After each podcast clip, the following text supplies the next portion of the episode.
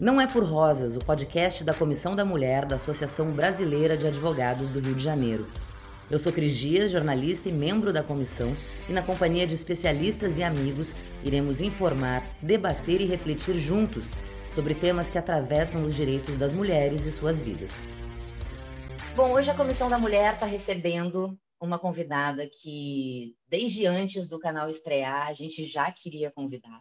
Primeiro, porque é uma grande mulher, uma grande jornalista, faz um trabalho diferenciado na sociedade, e é claro que a comissão estava de olho. É, segundo, porque é minha amiga, também trabalhamos anos juntas, e eu conheço essa pessoa muito bem, é, sei como ela é na vida profissional e na vida pessoal. E é uma grande profissional, graças à pessoa que é. é mas, sobretudo, por conta da, do serviço de utilidade pública que você lançou, o livro Abuso, né, a cultura do estupro, que é um livro muito denso, com um tema muito pesado, porém muito necessário para a gente é, discutir né, na nossa sociedade patriarcal, porque eu acredito que essa cultura do, do estupro venha muito por conta da, da, estrutura da nossa sociedade, né, Ana? Você vai discorrer mais sobre isso. É, e, e, e para mim é uma honra, é uma alegria estar falando com você, sobretudo sobre esse livro, porque, como eu falei, é um, é um serviço de utilidade pública que você prestou, a gente colocar para jogo esse tema para a gente discutir abertamente é muito importante, porque a gente sabe que o feminicídio aumentou 50% aí na pandemia. É, não é um assunto novo, é um assunto que a gente debate pouco, na verdade, que fica muito por baixo, né? Porque é um, um tema complicado que envolve é, o estupro não é só aquela clássica situação de da mulher que foi estuprada por um desconhecido, né? Envolve parentalidade na maioria dos casos, né, Ana? Então é um, um, um, crime de, que envolve dominação e que envolve a estrutura da nossa sociedade. Então, muito obrigada, primeiro, por você ter aceitado falar aqui com a comissão, que eu acho que você é indispensável aqui com a gente. É... Segundo, parabéns, porque eu te conhecendo pessoalmente, lendo o livro, eu vi muito da Ana Paula, pessoa ali, porque eu, não sei se eu já te falei, eu acho que sim, o quanto eu te admiro como profissional. Eu acho você, se não a maior, uma das maiores da, da, da, nossa época, você tem o, o, dom do improviso como ninguém, você é uma pessoa dedicada, esforçada, inteligentíssima, um, não, uma presença de espírito inacreditável, e assim, sempre foi para mim uma aula é, ter trabalhado contigo durante tantos anos, aprendi demais ali, naquela lida diária, e ao mesmo tempo te conhecer também nas internas, no camarim, e, e ver a pessoa que você é, é só você para ter o estômago mesmo de escrever sobre um tema tão denso, porque você é uma pessoa leve, bem-humorada, que às cinco da manhã já estava brincando com todo mundo. E eu acho que só tendo essa, essa aura, essa alma para escrever da forma como você escreveu. Eu vi a jornalista ali numa busca é, voraz pela informação, para passar informação com os números, com as estatísticas, justamente porque é um tema muito nebuloso. Você trouxe para a gente as informações necessárias e ao mesmo tempo a, a, a Ana mulher ali conseguir com uma que tem uma filha adolescente conseguir digerir tudo aquilo que você estava passando e conciliando é. com Bom Dia Brasil que a gente sabe que é uma rotina complicada e com mais todas né é, as, as jornadas de mãe e mulher que você enfrenta então Ana eu vou te deixar falar tá mas eu queria saber o que, que te o que que te levou a, a resolver aprofundar nesse tema, porque ao longo da tua vida como jornalista, a gente sabe, você ganhou um M né, na, na, cobertura do Complexo do Alemão. A gente sabe que você é dada a essas coberturas mais densas e intensas, mas eu queria saber o porquê do tema estupro. Ô, Cris, antes de mais nada, sempre um prazer, uma alegria enorme falar com você. Você sabe o tanto que eu te adoro. Não fomos só colegas de trabalho, somos amigas e continuaremos sendo sempre. Então, muito obrigada pelo convite, pelo carinho de sempre comigo, pela amizade, pela leitura atenta do livro. E acho que respondendo a sua pergunta foi exatamente o que você eh, disse logo no começo, é utilidade pública, né? Eu acho que o, o, estupro, a violência sexual, esse é um assunto que é tão ainda varrido para debaixo do tapete, que no entanto, como você também lembrou, acontece principalmente com pessoas entre pessoas da mesma família, é pai, é padrasto, geralmente crianças e adolescentes é que são as maiores vítimas. Claro que tem também os casos das mulheres que são abusadas por maníacos desconhecidos no meio da rua, mas isso não é a maioria dos casos. Então, isso faz a gente pensar que a violência sexual está muito dentro da rotina, está entranhado na realidade das famílias brasileiras, de todas nós mulheres. Olha, eu comecei a, escrever, a pesquisar para esse livro, com todo mundo que eu comentava, não tinha uma mulher que não viesse me contar alguma história, ou de estupro em si, ou de algum tipo de abuso, seja daqueles menos graves, como o abuso dentro do transporte público, que acontece a toda hora, né? Eu já andei muito de ônibus e eu sei, eu, duvido que alguma mulher que ande de ônibus não tenha passado por alguma situação de alguém que se esfregou, de algum homem que ficou ali encarando de uma maneira. E a gente absurda. enfrenta isso desde muito novinha também, né, Ana? Desde nova, exatamente. Adolescente, eu ia para a escola e já era uma preocupação, já era uma questão. E isso é uma situação muito delicada. Aí a gente está vendo como é que tudo isso vira uma, uma bola de neve, né? Porque começa lá cedo, aí o que, que pais e mães fazem? Ficam educando as meninas para elas terem cuidado, para elas não usarem determinada roupa, cuidado com quem fala, quando na verdade o foco está invertido.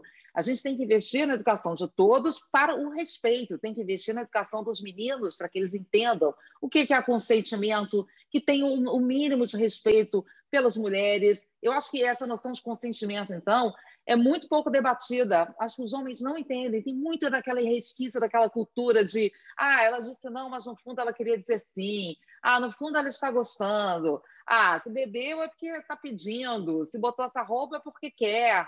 Então, isso. No fim das contas, Ana, a culpa é sempre da mulher. A gente tem muito essa coisa enraizada de que a culpa é sempre da mulher. Se as coisas dão errado, a culpa é da mulher. Se foi estuprada, a culpa é da mulher. Alguma coisa a mulher fez para né, isso acontecer. É, eu, eu digo sempre isso, que estupro é o único crime em que a vítima é que sente culpa e que sente vergonha. E isso é tão cruel porque a própria vítima faz isso com ela mesma, sabe, Cris? Porque como a sociedade toda é muito machista e sempre tende a achar, ah, mas essa mulher foi vítima de abuso, a primeira coisa é a dúvida, né? Ah, mas será que ela foi mesmo? Será que ela não está mentindo, não está inventando isso para aí vem para acabar com a vida do cara, para aparecer, para acabar com a vida do cara, para se fazer de vítima, o que quer que seja. Será que não? E depois, uma vez, acreditando, ah, mas o que, que, ela, o que, que ela bebeu? O que, que ela estava vestindo? Onde que ela estava?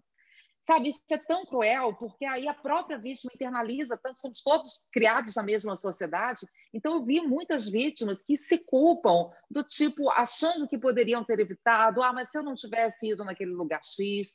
Mas será que, às vezes, até meninas, crianças que foram abusadas quando pequenas, por pai ou por, por padrasto, acham ainda que tiveram alguma parcela de culpa, de responsabilidade naquilo. E eu sempre bato nessa tecla. Como em todos os crimes, o único culpado pelo crime é o criminoso. E no caso de violência sexual em si, é uma fantasia criada pela cultura machista achar que a vítima tem alguma responsabilidade de induzir com o homem a cometer uma violência sexual. Mal comparando, eu até boto isso no livro, é a mesma coisa que, por exemplo, você está no meio de uma rua vazia, deserta, sem câmera, sem nada, vem passando uma criança com uma sacola cheia de dinheiro. Por causa, por, por causa daquilo, você vai virar uma bandida, vai passar a mão no dinheiro da criança, porque afinal ela facilitou. Ninguém vira um criminoso assim, porque a outra pessoa fez com que as atitudes dela estão me forçando a cometer um crime, porque eu sou uma pessoa de bem, eu não faria. E essa história de pessoas de bem, isso também é muito importante a gente ficar atento, porque muitas vezes os abusadores sexuais eles têm uma vida impecável em outros aspectos. Vamos tirar aquela ideia de que é só o maníaco, o maluco na rua e tal. Não, são caras que. O pedófilo, vezes... inclusive, Ana, fazendo só um parênteses, você, uhum. um, um, trecho do livro você fala que o número de crianças abusadas é absurdo, porque é um crime que tem a ver com dominação, então é muito fácil você dominar uma Sim. criança. Né? E, Exato. E aí é impressionante, porque você vê a quantidade de, de o que acontece com a criança é que ela, ela não consegue se defender, não consegue falar e ela de fato se culpa e cresce culpada. E isso a gente vê acontecendo Sim. com mulheres com relação ao, ao estupro marital também, porque ela nem Sim. sequer percebe, porque ela acha que é uma obrigação dela, porque senão esse homem vai para fora, porque senão esse Exato. homem vai ter, vai não, pior do que ir para fora é ter o direito de ir para fora, já Sim. que ela de fato não proveu que o que nos votos ela tinha por obrigatoriedade prover. A gente sabe que isso, inclusive, existia Esse na lei tipo antigamente. Tipo Esse tipo de estupro é muito, é o mais difícil de ser denunciado, é o mais difícil de provar e é o mais difícil das pessoas envolvidas, vítima e agressor, entenderem que aquilo é um estupro, porque tanto a mulher acha que ela tem ali uma obrigação de ceder, quanto o homem acha que ele tem o direito de conseguir sexo com a mulher na hora que ele bem entender. Então, é muito difícil até esse entendimento de que ali houve um crime, de que houve uma violência, de que houve um não consentimento. E complementando o que eu estava dizendo, Cris, para a gente ficar atento, porque esses estupradores estão do nosso lado, trabalham com a gente, circulam nos mesmos ambientes, fazem compras, é, enfim, têm uma vida totalmente comum. Muitas vezes são excelentes pais de família, são pessoas que não procuram não deixar é, outras brechas para serem julgadas, para ficar parecendo que elas são Sim. impecáveis e se aquele assunto vier à tona, não, mas já é possível, mas o fulano, ele era tão incrível. A gente viu recentemente aqui no Rio, um caso que não foi de violência sexual, um caso de agressão daquele menino Henri, uma coisa absurda, e o agressor era tido pelas pessoas como todo mundo ficou muito chocado, como que ele era muito doce, ele era muito educado, ele era tratava todo mundo muito bem. Isso é um disfarce muito comum. E por isso que a grande arma que a gente tem é conscientizar as vítimas. As vítimas têm que saber que não é culpa delas, têm que ter caminhos para denunciar. Você falou muito aí de criança, é muito importante que as escolas entrem nessa história. Inventaram uma ideia de que educação sexual é uma escola, é ensinar sexo para criança, e não é.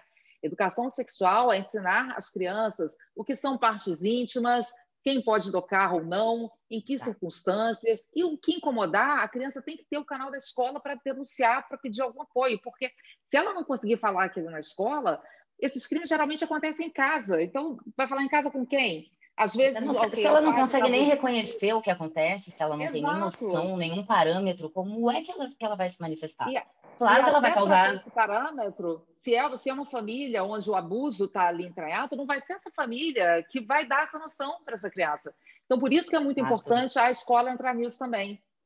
Eu lembrei de um caso do livro que eu fiquei muito chocada, da, da, família Ribeirinha, que tinha o pai que iniciava as filhas e que não deixava elas se relacionarem com ninguém. Isso, isso normaliza uma conduta ali que, que naquela região é como se fosse ok isso. E se ela não sai dali, se ninguém chega ali para informar essas pessoas do que está acontecendo, passa a ser uma vida inteira é, replicando esse, esse tipo de comportamento criminoso. É. lá há muito essa ideia né, de que o pai tem direito a uma coisa que, embora seja completamente anormal, é comum, ela acontece de fato em algumas regiões mais afastadas. Mas, olha, me chamou muita atenção como também é, em regiões ricas das, do Sudeste. É, acontece é, com relação à classe social, eu ia te perguntar isso, se você chegou a ver alguma diferenciação numérica com relação aos casos. Ou, e, tem exatamente um caso. As formas foi... como acontecem. É, tem até um caso que foi no Rio de Janeiro, era uma família de classe média, e que a menina foi abusada a vida inteira pelo pai, até a adolescência, até que ela conseguiu se casar para fugir daquilo, arrumou o primeiro casamento para poder sair de casa. E quando ela foi finalmente falar com a mãe e contar o que tinha acontecido quando ela era mais nova, o que ela ouviu foi: ah, minha filha, isso acontece, deixa isso para lá, esquece. Então, veja como é que, mesmo em famílias mais esclarecidas, com nível educacional mais alto, isso ainda é muito forte. Por isso que eu, até a hashtag do livro é precisamos falar sobre abuso, porque aquilo que a gente não fala, a gente não consegue mudar. Só com informação a gente consegue pensar, refletir. E nas mínimas coisas, sabe, Cris? Nos mínimos é, no jeito como a gente fala, no, que a gente passa de ideia para os nossos filhos. Eu acho que a gente tem que estar atento a todos esses pequenos gatilhos, digamos, que de alguma forma autorizam ou legitimam violência contra a mulher, que é, que é um absurdo.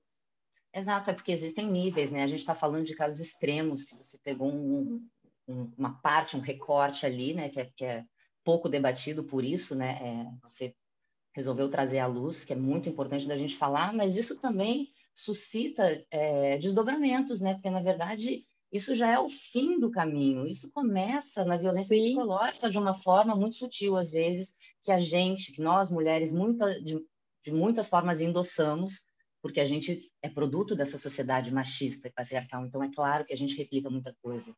Muitas mulheres criam muitos filhos machistas. Então, por isso é tão importante a gente debater, para a gente transformar esses conceitos, para a gente compreender esses conceitos. E, e, por isso existe o canal da comissão, para a gente poder ter essa troca, para as pessoas começarem a entender e para haver, de fato, alguma transformação, porque é inacreditável o que acontece.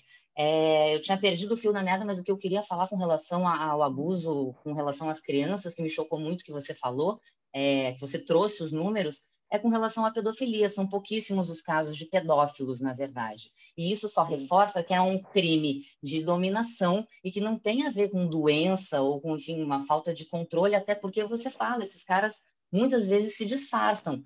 Tudo bem, tem muita gente que replica os conceitos machistas na sociedade e não se liga. Mas o cara que chega Sim. nesse ponto, ele não só se ligou, como ele já está manipulando, né, Ana? É, e ele diz para si mesmo que o que ele está fazendo não é tão grave assim. Tem mil, mil maneiras da pessoa se perdoar, sabe, seguir sua vida. E até essa história de ser muito é, perfeito em outras áreas, se dedicar muito, fala, puxa, não, mas ok, eu estou errando nisso aqui, mas eu sou um excelente trabalhador, eu sou um pai de família, eu faço tudo. Enfim, são muitas coisas. Agora, nessa história da pedofilia, é, é, importante a gente ressaltar essa diferença e acho que vocês aí na, na OAB estão bem mais atentos a isso, né? porque há uma diferença do que, que é uma doença do conceito que está na lei. Não existe na lei, por exemplo, um crime de pedofilia, porque existe sim o crime, claro, de abuso sexual contra criança com agravante. Né? Aliás, existe um, outro artigo até que é específico do abuso sexual contra crianças e adolescentes, contra menores de idade, que é o estupro de vulnerável que se aplica também a pessoas com algum tipo de deficiência e pode se aplicar também, isso é importante, a mulheres, por exemplo, que tenham sido drogadas ou que estivessem bêbadas, qualquer situação onde a vítima, a outra parte, não tenha tido condições de reagir ou de dizer não, ela pode ser enquadrada no crime de estupro de, de vulnerável. E, o, e pedofilia é uma, um problema psiquiátrico, um distúrbio psiquiátrico que atinge uma, uma minoria, muito, muito minoria, minoria da, da população, 5% no máximo. Isso não, não casa com os números enormes de pessoas que abusam de crianças. Então, a conclusão é essa, que a maioria dos abusadores de criança não tem distúrbio da pedofilia, não tem nenhum distúrbio psiquiátrico que, de alguma forma, explique isso, não tem aquele impulso de abusar ou de ter relações sexuais com crianças. Simplesmente se aproveitam da vítima que está ali, geralmente, dentro de casa, que sabe que não vai falar nada, que se falar, muitas vezes dá para contornar, que não, para não, não, não ser não ter no seu relato ter gente que acredite naquilo, crianças são mais fáceis de ameaçar, de dominar e até de seduzir, de chantagear, enfim tudo aquilo que a gente sabe. Então, é muito importante diferenciar. A gente convencionou chamar tudo de pedofilia, né? Mas, na verdade, o distúrbio da pedofilia é bem pouco presente, e, pelo contrário, eu, entrevistei até um psiquiatra que me contou de um caso de um, um homem que já tinha um neto e que ele era portador do distúrbio da pedofilia. E ele tinha pavor de um dia abusar do neto. Então, ele se tratava, ele buscou tratamento. Sim. E no setor de psiquiatria da Santa Casa de São Paulo, se não me engano, tem um setor, uma parte específica para atendimento de casos de, de, de, pedófilos, e a maioria dos que estão lá foram espontaneamente. Simplesmente pessoas que têm consciência de que aquilo é um absurdo, de que aquilo é um horror, não querem cometer aquilo, mas que têm esse impulso e preferem evitar. Então, veja, né, são, são situações para a gente conseguir é, detalhar um pouco mais e ver o que acontece na realidade. São pessoas, esses abusadores, assim como de mulheres também, são simplesmente pessoas que querem se afirmar, que têm prazer na dominação, que acham que têm direito sobre aquele corpo da mulher ou da criança, do adolescente, e cometem esses crimes sabendo que, na maioria esmagadora das vezes, não vai ter nenhuma consequência. Pois é, e aí você deu de cara com esses estupradores, entrevistou vítimas, e a gente tem muita curiosidade de saber como foram esses bastidores, porque ao mesmo tempo você estava trabalhando no Bom Dia Brasil, você viajava. Em que, em que ano? Eu fiquei curiosa, fiquei tentando lembrar se eu estava perto de você na época que você estava escrevendo o livro. Porque... Sim, Cris. Será? Porque eu, eu não lembro de você atucanada, como a gente fala aqui no Sul. Comecei assim, a pesquisar. Então, eu comecei a pesquisar em 2017. É, eu estava lá. juntas, não? Sim. Pra ver como você é, então, né? Plena, que ninguém nem percebeu o que estava acontecendo. Mas é porque, como você sabe, a rotina do Bom Dia Brasil, você tem que estar lá muito de manhã, muito cedo. Então, e é todo dia, segunda a sexta. Então, eu aproveitava para viajar nos fins de semana, semana, porque a ideia era traçar um retrato Brasil, né? nos feriados em que eu estivesse de folga, peguei um pouco das minhas férias para isso. E, às vezes, durante o dia, é, dia de semana, eu fazia alguns bate-voltas, tipo, para ir para São Paulo, dava para ir, acabou o jornal, ia fazer as entrevistas, voltava no último voo à noite. E teve uma vez até que eu fui lá para a tua terra, eu fui lá para Porto Alegre, para ir no presídio de Charqueadas, e tinha que ser numa quinta-feira, porque era o dia que abriam para visitação. Então, era o dia que eu poderia ir lá entrevistar os presos. Só tinha esse dia. Beleza, lá fui eu. Na hora de voltar, foi um desespero, eu quase perdi o voo. E eu falei, gente, se eu perder esse voo, não tem voo no outro dia cedo, vou estar no jornal sexta-feira. Esquece. Esquece, vou ter que ligar, enfim. Eu não tinha dito para ninguém que eu ia lá para Porto Alegre no meio da semana, não tinha deixado ninguém de sobreaviso, porque achei que daria tudo certo. Enfim, eu sei que foram muitas dessas situações de correria, e eu me lembro que depois eu falei com a Mona, que era a nossa editora-chefe no, no Bom Dia Brasil. Querida, né? uma eu fofa, contei... um beijo para a Mona. É, eu contei essa história para ela, ela falou: Meu Deus, Ana Paula, ainda bem que na, na, época eu não soube disso, eu ia ter ficado de cabelo em pé, sabendo que você estava arriscando não estar no dia seguinte do jornal. Enfim, ainda bem que deu tudo certo. certo. É, por isso também foi um trabalho um pouco mais demorado, foram quatro anos de pesquisa, porque para ir né, para Marajó, para o Sul, Nordeste, enfim, todos esses lugares, algumas vezes. E, além disso, acho que é um. Eu construí com o meu trabalho, até para tempo mesmo disponível para fazer isso. E também acho que eram entrevistas tão pesadas que às vezes eu precisava parar. Até depois, quando comecei só mais a escrever, tinha poucas entrevistas para fazer, eu tinha horas que eu largava tudo, abria um vinho, falava, ah, não vou pensar de mais é. nisso agora, porque e por isso eu procurei botar muita informação no livro, para não ficar uma coisa só muito em cima dos casos, porque senão fica muito difícil de gerir. E o maior retorno que eu tenho tido, eu já, muita gente já veio dizer para mim, ah, eu, eu quero ler o livro, mas eu estou com medo, eu acho que vai ser muito pesado. Eu falei, olha, pesada é a nossa realidade, né? Enfim, não tem como Não adianta tapar, né? Não adianta tapar, mas ali tem muita informação que essa sim tem que ser vista, tem que ser enxergada e que pode ajudar. E eu tenho tido retorno de algumas vítimas de estupro que leram o livro, e teve uma menina que falou para mim uma coisa que eu fiquei, eu falei, nossa, era esse o objetivo, missão cumprida. Ela falou, eu li o livro e eu fiquei de alma lavada, porque ela, depois, muitos anos depois do crime, que ela tinha sido vítima, ela ainda se sentia culpada, se sentia responsável, e eu acho que quando você tem uma noção do todo, você começa a, de fato, cair a ficha de que a culpa não é a sua.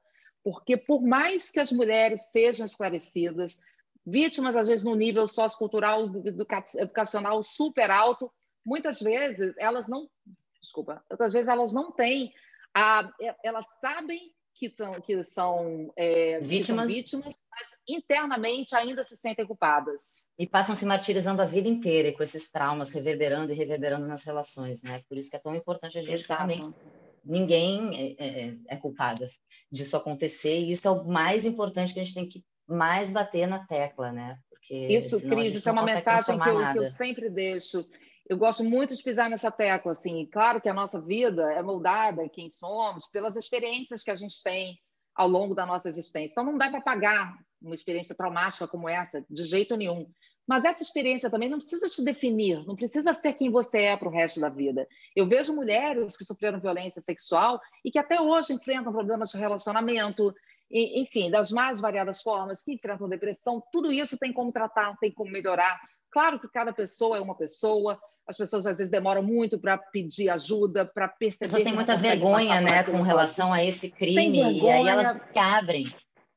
É muita coisa envolvida nisso, mas olha, ninguém precisa passar por isso sozinha. Dá para conseguir ajuda, e com a ajuda fica muito mais fácil, sabe, de levar esse trauma que vai seguir, mas, repito, não precisa ser o que vai definir a sua vida. Exato, por isso eu indico o teu livro, por isso eu indico sempre o canal da comissão, porque a gente precisa realmente conversar e, e a mulherada precisa falar, trocar, porque é como você falou, todo mundo passou, seja por alguma, algum abuso na rua, alguém falando besteira, até chegar a esse nível Exato. mais extremo de, de violência.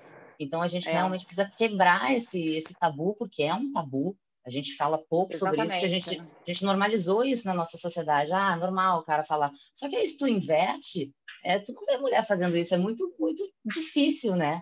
É aí que ah, a gente sim. vê onde começa a falta de respeito também e, e o porquê dessa. Ah, tudo bem que a gente entende historicamente a questão patriarcal, domina... de dominação, enfim. Mas, mas eu acho que os homens já está na hora também de fazer esse exercício de, de, de pegar sim. junto que eu ouvi de um, de um psicólogo e realmente eu concordo, nós não temos força social, a ideia não é todo mundo ficar brigando, a ideia não é a guerra dos sexos, a ideia é as pessoas se juntarem uhum.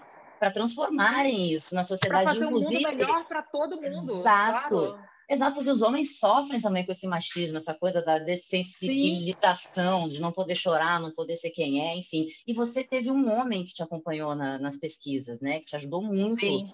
no trabalho. Eu queria Sim, ver, porque assim, é muito chocante para a gente ouvir todas essas coisas. É, eu queria ouvir de você a percepção com relação à desconstrução deste homem participando, de, porque ele participava das entrevistas com você, ele ia junto, Sim. né?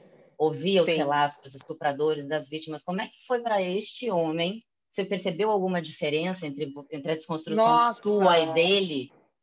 Mas muito, assim, sabe? Ele ficava tão impactado quanto eu. Eu me lembro que uma vez a gente foi numa entrevista que era no, no Piauí, no Centro de Menores Infratores.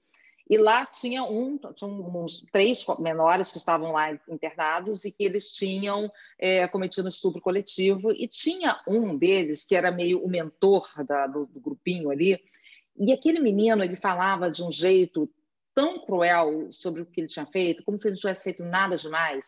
Isso é uma outra coisa assim que a gente também tem, a achar que, puxa, para cometer um crime tão horroroso desses, tem, a pessoa tem que ter uma doença, não é possível, é doente, deve ser psicopata. E é, é, não, assim, há é. psicopatas é. que cometem estupro, mas a maioria não tem estupro nenhum, nenhum. É simplesmente machista e acha que pode. Mas esse menino, ele realmente tinha altos traços de ser um psicopata. E ele falando, escrevendo, a gente saiu dali, foi a última entrevista, a gente saiu e a gente ia, tinha combinado de comer alguma coisa para depois fazer as entrevistas de tarde. A gente foi calado, os dois calados para o restaurante. Aí a gente sentou na mesa, a gente não conseguia pedir, não conseguia falar a gente ficou assim, minutos a fio, os dois completamente impactados. Então, é, ele ficou muito. É o Marcos de Gênova, um pesquisador que, além de, de tudo, é uma figura ótima, me ajudou, me acompanhou direto nas entrevistas. Até hoje, quatro anos depois de, de, pesquisa, quer dizer, a gente encerrou as pesquisas e eu comecei a tocar o livro mais nos últimos dois anos. Até hoje, qualquer coisa que eu preciso, eu vou atrás dele. E ele tem duas filhas, então, para ele, ele se botou muito no lugar, em muitas situações, como eu me botei no lugar quando as vítimas eram crianças. Eu lembro de uma menina que eu entrevistei, que tem a mesma idade da minha filha, menina com a vozinha doce, na época, as duas com 11 anos de idade. E essa foi uma entrevista que eu tive que sabe, dar uma interrompida para chorar copiosamente, porque é, é muito difícil lidar com isso. Mas eu acho mais difícil ainda não lidar. Eu acho Exato. mais difícil ainda fingir que não existe e ficar o tempo todo convivendo com isso, sabendo que isso está por aí, a gente não está fazendo nada para mudar. Exato, eu fico toda arrepiada ouvindo essas suas histórias. E Melissa, hein? Melissa leu o livro. Melissa é a filha da Ana, que é um, enfim, bem filha da Ana mesmo, é uma gêniazinha, uma menina doce, linda, super educada e oh, super obrigada. antenada, né? Leal, altos, intelectual já, informação. Melissa. É.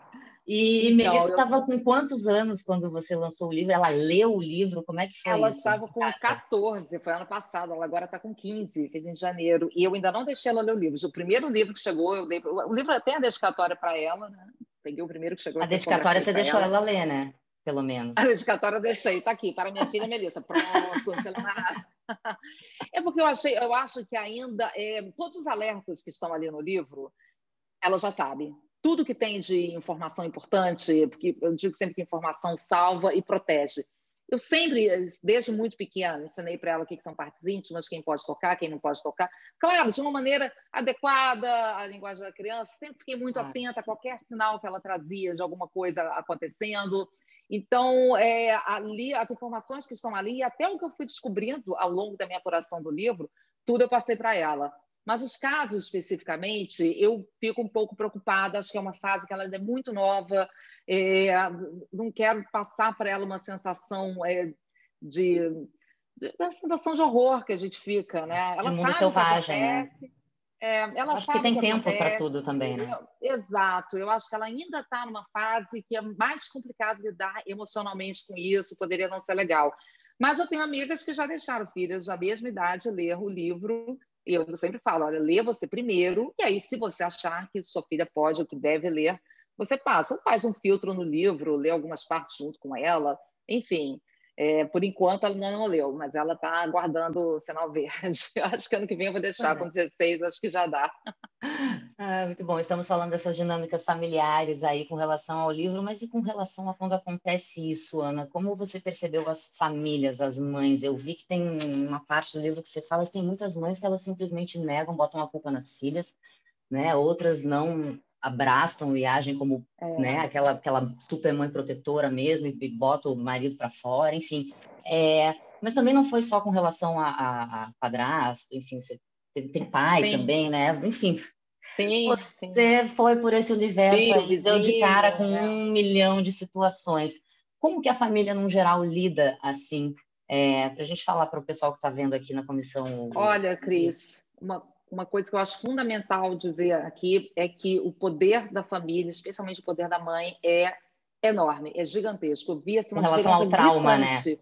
Entre vítimas que foram acolhidas pela família, pelos amigos, especialmente pela mãe, e as vítimas que não foram acolhidas. Para essas, o trauma é muito mais difícil de ser superado, mas muito mais complicado. Quem tem o apoio da família equivale, sei lá, a anos de terapia, lógico que tem que ter tudo junto, mas quem tem o apoio da família se recupera de uma maneira assim muito, mas muito, muito, muito melhor do que quem não tem. Sem apoio ou da família ou de amigos, sem, sem apoio de um modo geral, sem procurar uma terapia, é muito difícil passar por isso e não, não ficar com uma vida ruim, sabe? Então, as pessoas que conseguiram superar de alguma forma e ter a sua vida tocar sua vida com suas alegrias, como todos nós, são as pessoas que tiveram que encontrar esse apoio. Mas é, como diria o Emicida, tudo que nós tem é nós, né? É isso. É, a gente tem que ainda bem abraçar. que a gente tem a gente. Ana, olha, eu tenho aqui ó, duas páginas de perguntas das meninas da comissão, que elas ficaram, obviamente, enlouquecidas, né, com a entrevista. Ah, Mas legal. eu acho que nessa quase uma horinha aqui de, de papo a gente conseguiu passar por tudo que, que a gente precisava conversar. Eu queria saber se você quer deixar uma última mensagem com relação. Eu acho que você fez um serviço de utilidade pública para essa e para a próxima vida e para a próxima. Assim, é... Parabéns, é um, é um orgulho ter uma amiga, sabe, com, com, com essa moral, com essa credibilidade, falando de um tema tão necessário, sabe? É muito, muito bom fazer parte disso tudo. É muito bom ah, estar na obrigada, comissão e poder Cris. contar com você porque eu acho que você virou uma sumidade no assunto, você virou, de fato, material de, de, de pesquisa no tema. É um belo livro de 400 páginas, então, realmente, muito obrigada, sabe? E deixo sua mensagem para as mulheres que estão aqui, é, muitas, é, a maioria, né, que já sofreu com abuso de menor ou, ou maior nível, então, deixe sua mensagem para a mulherada que está aqui acompanhando o canal da comissão. Cris, antes de mais nada, muito obrigada. Você sabe o tanto que eu adoro você, o tanto que eu te admiro, admiro a sua coragem. Você é uma mulher que levanta outras mulheres, né? Como se diz hoje. Você é sempre muito parceira, sempre foi o que mais me encantou em você o tempo quanto a gente trabalhava juntos. Enfim, muito obrigada pelo convite, adorei falar com você. E acho que a mensagem, eu sempre deixo como mensagem essa história que a gente tem que pisar muito que a culpa nunca é da vítima, mas eu queria deixar uma outra mensagem aqui hoje, assim, vamos virar esse jogo, gente. Vamos virar, vamos virar com consciência. Não é com simplesmente com, é, com agressividade de volta, embora às vezes seja um pouco necessário, né? A gente ter um pouco de agressividade. Vamos dar uma situada, né? Mas no geral violência gera mais violência, então acho é, que tem que. É bom a gente conseguir se impor. Sobretudo com inteligência e informação, que é isso que você faz. Vamos falar homens. Eu não entendo que, que homens que se dizem contra a violência sexual, que podem até não praticar, por que, que são tolerantes quando o amiguinho está praticando? Vamos começar a né? dar nome aos bois. Vamos começar a não aceitar mais isso entre a gente. Vamos começar a não aceitar o cara que faz uma piadinha absurda com a colega. Sabe, vamos nos unir mais e vamos virar esse jogo. Eu acho que a gente está num momento de mudança, de reflexão. Eu vejo pela geração da minha filha, são meninas bem mais atentas a tudo isso. Os meninos da geração dela também são bem mais atentos, mas claro que é um Brasilzão enorme, com muitas diferenças culturais, a gente tem muito que batalhar nisso, mas a gente está no caminho, a gente não pode desistir. É, acho que eu deixei o meu legado, digamos assim, com o livro, acho que cada um de nós pode deixar um legado de luta contra o machismo, de ensinar noções de consentimento, de respeito e de, lutar por uma vida melhor para todas nós. Sem dúvida. Sem dúvida, mozão. Muito obrigada. Mozão. O nosso apelido carinhoso lá do camarim. Um beijo, meu mozão. Muito obrigada, tá? Um super beijo e tudo de melhor nessa vida aí. Beijo das mulheres da comissão. Todo mundo te manda beijo. Todo mundo... Ah, beijo para vocês todas. Obrigada. Adora e te manda parabéns pelo super trabalho que você prestou aqui para todas nós, tá bom? Obrigada, Obrigada. mozão. Super beijo. beijo Até a próxima. Não, beijo.